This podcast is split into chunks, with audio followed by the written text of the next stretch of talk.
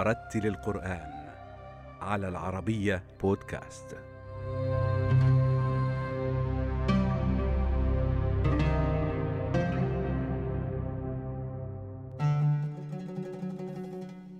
ولد القارئ زكريا قنديل منتصف التسعينيات في أحد الأحياء الشعبية في مدينة الدار البيضاء المغربية دفعت به العائلة وهو في سنوات الطفولة المبكرة إلى الكتاتيب القرآنية لتعلم اللغة العربية وحفظ القرآن الكريم قبل التحاقه بالتعليم النظامي دون قطع الصلة بمجتمع حفظة كتاب الله. أظهر تفوقا أهله للمشاركة في المسابقات المحلية ومنها انطلق في تجربة الإمامة في المساجد. عندما بلغ سني الخامس سنوات خمس سنوات كعادة أطفال الحي عندنا أخذني الوالد إلى المسجد مسجد الحي من أجل أن أتعلم الكتابة وأبجديات الحروف. فتعلمت الكتابة وحفظت قصار الصور. الجزء الأخير جزء عامة حفظته في مسجد. وبعدها دخلت إلى التعليم النظامي عندنا بالمغرب. فدرست السنة الأولى والسنة الثانية والثالثة إلى أن خلصت الابتدائي. وبعدها انتقلت إلى الطور الإعدادي الثانوي. ففي الطور الإعدادي الثانوي انقطعت عن الدراسة وتابعت الدراسة بكتاب آخر في الحي. كتاب آخر قريب من من المنزل وكانت عمري حوالي أربعة عشر سنة. فدرست حوالي سنتين إلى ثلاث سنوات أتممت فيها ختم كتاب الله عز وجل وبعدها نعيده على الطريقة المغربية التقليدية في الألواح نسميها السلكة الأولى والسلكة الثانية أي الختمة الأولى والختمة الثانية. وزدت الثالثة والرابعة وبعدها انتقلت لكي أدرس بعض العلوم الشرعية على الطريقة التقليدية عندنا في المغرب. آه بعد أن خلصت حفظ كتاب الله عز وجل درست في في مدرسة من مدارس التعليم العتيق عندنا بطنجة. فأنهيت الطور الابتدائي أولا وبعدها الطور الإعدادي وبعدها انتقلت إلى أوروبا. بفيزا فكنت أولا في بلجيكا أشتغل إماما هناك وبعدها في هولندا ومن ثم عدت إلى إسبانيا. تجربة الإمامة في أوروبا لها سلبيات ولها إيجابيات. من بين السلبيات أبدأ أولا بالسلبيات. عدم معرفة قيمة هذا الإمام في أوروبا. الناس عندهم قصور في في في, في فهم ماهية الإمام. بخلاف البلدان العربية لأن الناس قريبة من المساجد قريبة هنا هنا في أوروبا يوجد فرق بين الناس والمساجد. العلاقة بين الناس والمساجد كانها علاقة مادية ليس علاقة روحية. بخلاف بلداننا العربية الناس متعلقون بالمسجد روحانيا. أما في أوروبا لا. وإيجابيات الإمامة في أوروبا أن الإمام يشتغل كما يريد. لا توجد ضغوطات عليه لا من جهات رسمية أو ما شابه. فهو يشتغل حرا. ولكن هناك أشياء كما هو معلوم يجب على الإنسان أن لا يتخطاها فقط. هذه هما إيجابيات والسلبيات بين الفرق بين إمامة في أوروبا والإمامة في دولنا العربية. أنا بعدما خلصت السنة أولى إعدادي في التعليم النظامي أخذني الوالد على العادة عندنا في الحي وفي المغرب كاملا. عندما يأتي موسم الصيف وتنتهي الدراسة بالمدرسة النظامية يأخذ الآباء أبنائهم إلى التعليم إلى المساجد لكي يتعلموا شيئا من القرآن. فأنا في الفترة التي دخلت إلى المسجد عند شيخنا في الحي في تلك الفترة الزمنية القصيرة في الصيف حفظت حوالي عشرة أحزاب. فكانت النصيحة أولا من الشيخ من شيخ الحي للأبي. قال له ربما يمكن له أن يحفظ كتاب الله عز وجل. فكان الأب أشد فرحا من الشيخ. فخيرني بين أن أعود إلى المدرسة أو أن أتم الدراسة في المسجد. فاخترت أن أتم الدراسة في المسجد وأتممت حفظ كتاب الله عز وجل. أعوذ بالله من الشيطان الرجيم. وذنون إذ ذهب مغاضبا فظن أن لن نقدر عليه. فنادى في الظلمات أن لا إله إلا أنت سبحانك. أن لا إله إلا أنت سبحانك إني كنت من الظالمين. فاستجبنا له ونجيناه من الغم. وكذلك ننجي المؤمنين. وزكريا أهذ نادى ربه رب لا تذرني فردا وأنت خير الوارثين. فاستجبنا له ووهبنا له يحيى وأصلحنا له زوجه. إنهم كانوا يسارعون في الخيرات ويدعوننا رغبا ورهبا وكانوا لنا خاشعين. والتي أحصنت فرجها فنفخنا فيها من روحنا. وجعلناها وابنها آية للعالمين. إن هذه أمتكم أمة واحدة وأنا ربكم فاعبدون. القراء الذين تأثرت بهم كثيرا الشيخ أولا المتقن الحصاري رحمة الله عليه من أجل أن أتقن الحفظ أولا وأن أتقن القواعد فهو شيخ القراء كما نعرفه ويسميه العلماء. وبعد الشيخ الحصاري كان ونحن صغار نحب الشيخ الغامدي لأن تلاوته كانت سلسة ويحبها كل كل شاب لا زال في بداية قراءته. ومن القراء المغاربة الشيخ عمر القزابري. كذلك هو من المتقنين عندنا في المغرب وكنا نحب الاستماع إليه وكل واحد فينا يجتهد في أن يقلده. أعوذ بالله من الشيطان الرجيم. ولقد خلقنا الإنسان ونعلم ما توسوس به نفسه ونحن أقرب إليه من حبل الوريد. إذ يتلقى المتلقيان عن اليمين وعن الشمال قعيد. ما يلفظ من قول إلا لديه رقيب عتيد. وجاءت سكرة الموت بالحق ذلك ما كنت منه تحيد. ونفخ في الصور ذلك يوم الوعيد. وجاءت كل نفس معها سائق وشهيد. لقد كنت في غفلة من هذا فكشفنا عنك غطاءك فكشفنا عنك غطاءك فبصرك اليوم حديد.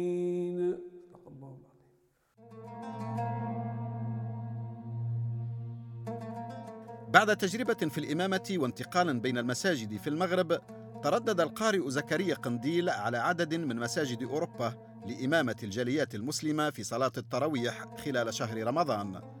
وهو ما شجع عددا من المراكز الإسلامية لانتدابه إماما لأحد المساجد الكبرى في برشلونة حيث تتمدد جالية مغربية كبيرة في المناطق والمدن الصناعية المتاخمة للحدود الفرنسية. وظيفة الإمام في أوروبا أنه يعلم الأطفال أولا حتى يكون يحافظ على الهوية الإسلامية للمسلمين المقيمين في الغرب من ناحية العربية ومن ناحية القرآن. وكذلك وظيفته هنا روحية أكثر من وظيفة الإمام في البلدان العربية. والسبب هو أن قلة قلة المشارب للناس بتعلقهم بالقرآن أو بكتاب أو بسنة رسول الله صلى الله عليه وسلم ما إلى ذلك. فيكون مطلوبا منه جهد كبير حتى يحافظ على هوية الناس الإسلامية والعربية كذلك من أجل أن يظلوا على ما أتوا به من بلدانهم العربية لأن الدنيا والدهر كله يذهب صفات الإنسان التي يأتي بها من بلدانه العربية. فهذا هو دور الإمام الأصلي أن يحافظ على هوية الناس الإسلامية والعربية وثانيا أن يعلمهم دينهم. فمثلا لدينا مشاكل كثيرة في مع الأطفال الذين ازدادوا في أوروبا ليس الكل وإنما هناك بعض الناس يحافظون على هذه الأشياء.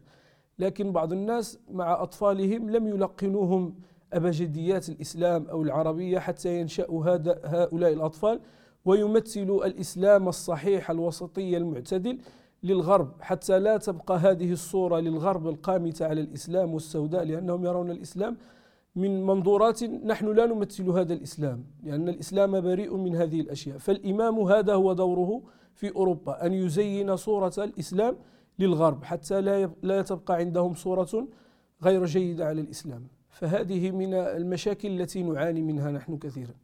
آه، مثلا نحن بالمغرب عندنا المذهب المالكي.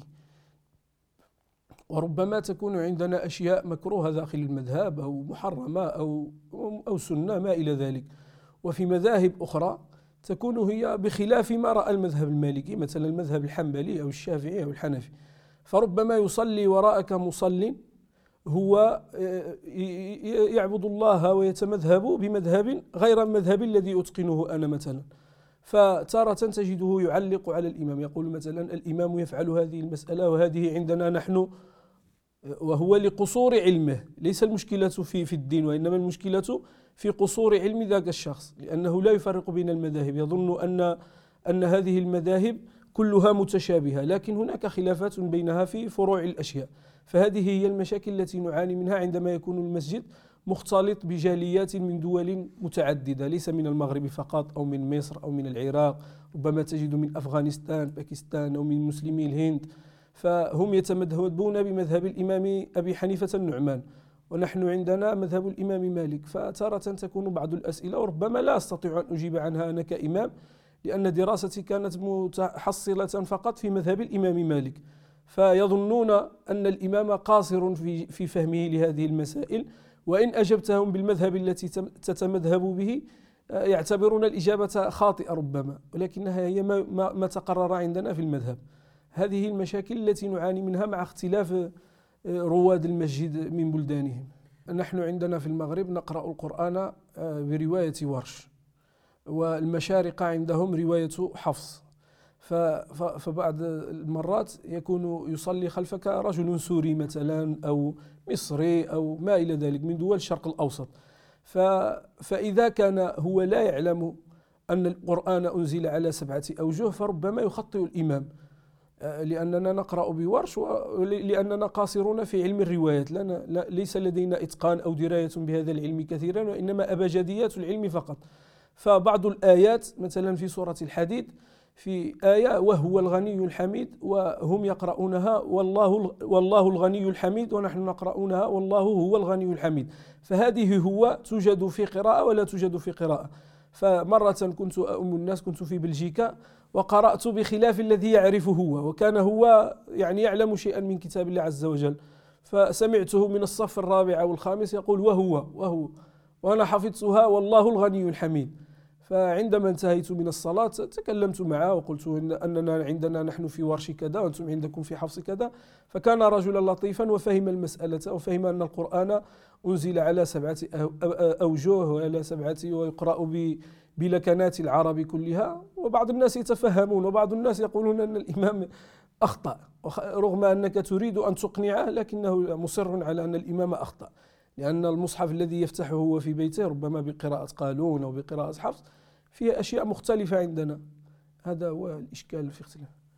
الأجواء آه، في في أوروبا في رمضان تكون أجواء جميلة جدا لأن الناس آه، خصوصا المغاربة يبجلون هذا الشهر تبجيلا عظيما ويحافظون على كل شعائره التي أتوا بها من البلد. ففي رمضان يكون الناس أقرب إلى الإمام ويكون قلوبهم لطيفة ويكونون مهتمين بالمسجد ومحافظين على الصلوات ويملؤون بيوت الله عز وجل بخلاف الأشهر الأخرى. أما عن عبء الإمام فهو في مسألة التراويح. فربما تجد الناس يطلبون أصواتا خارقة ولكن الإمام لا يتوفر على هذه القدرات. فهم لا يعرفون أن الله عز وجل فرق بين القراء كلهم في الأصوات. هناك من أعطاه الله الصوت الحسن والأداء الحسن وهناك من أعطاه الله الأداء الحسن ولم يعطيه الصوت الحسن. فتجد بعض الناس يطلبون أشياء فوق قدرة استطاعة الإمام. فهذه بعض المشاكل البسيطة التي يعاني منها الإمام في شهر رمضان. أعوذ بالله من الشيطان الرجيم.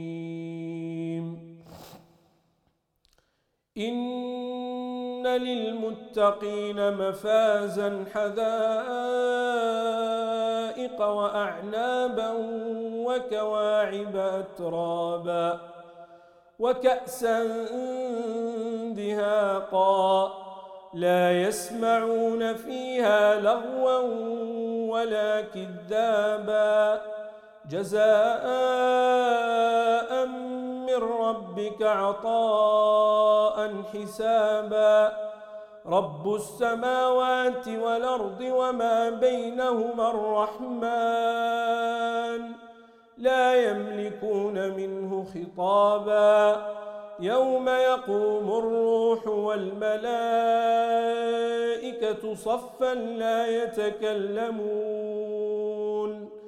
إلا من أذن له الرحمن وقال صوابا. ذلك اليوم الحق. فمن شاء اتخذ إلى ربه مآبا. إنا أنذرناكم عذابا قريبا.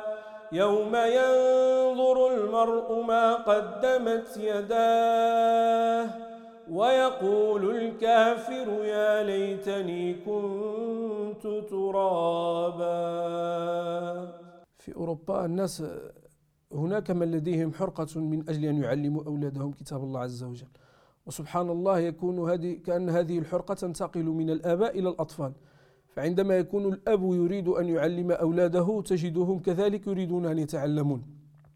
وهناك بعض النماذج ممن التقينا بهم في أوروبا. حفظوا كتاب الله عز وجل في أوروبا ولم يخرجوا من أوروبا سواء في بلجيكا أو في بريطانيا حملوا كتاب الله عز وجل. فالمهم أن يكون الأب مصرا على تعليم هؤلاء الأولاد. فإذا نقل إليهم هذه الحرقة فحتما الأولاد سيشتغلون. وأنا عندما كنت في مدينة لومل في بلجيكا كان لدي طالب حوالي عشرين حزبا وهو مزداد هنا لا يتكلم العربية بطلاقة. مع ذلك كان يأتي يوميا من أجل درس القرآن وحفظ ما تيسر من القرآن. والآن هو يقرأ في الجامعة في هولندا ولا زال يحفظ القرآن. ويحاول أن يكون حاملا لكتاب الله عز وجل. نسأل الله أن يوفقه. فهذه المسألة الإقبال على كتاب الله عز وجل وحفظه في أوروبا هي متعلقة بطرفين. أولا الأب والطرف الثاني هو المدرر أو المدرس الذي يعلم هؤلاء الأطفال بطريقة لينة لأن أطفال أوروبا ليس هم أطفال الدول العربية. ففي المغرب عندنا ربما يكون بعض بعض الضغط من الوالدين من أجل القرآن بخلاف هنا الضغط هنا عليهم من أجل أن يتعلموا في المدارس العمومية لأن بعض الآباء في قصر رؤاهم يظنون أن الإبن إذا حصل على واهتم بكتاب الله عز وجل من أجل أن حفظه ربما يضيع شيئا من علوم المدرسة ومن الشواهد ما إلى ذلك. هذا هو الإشكال.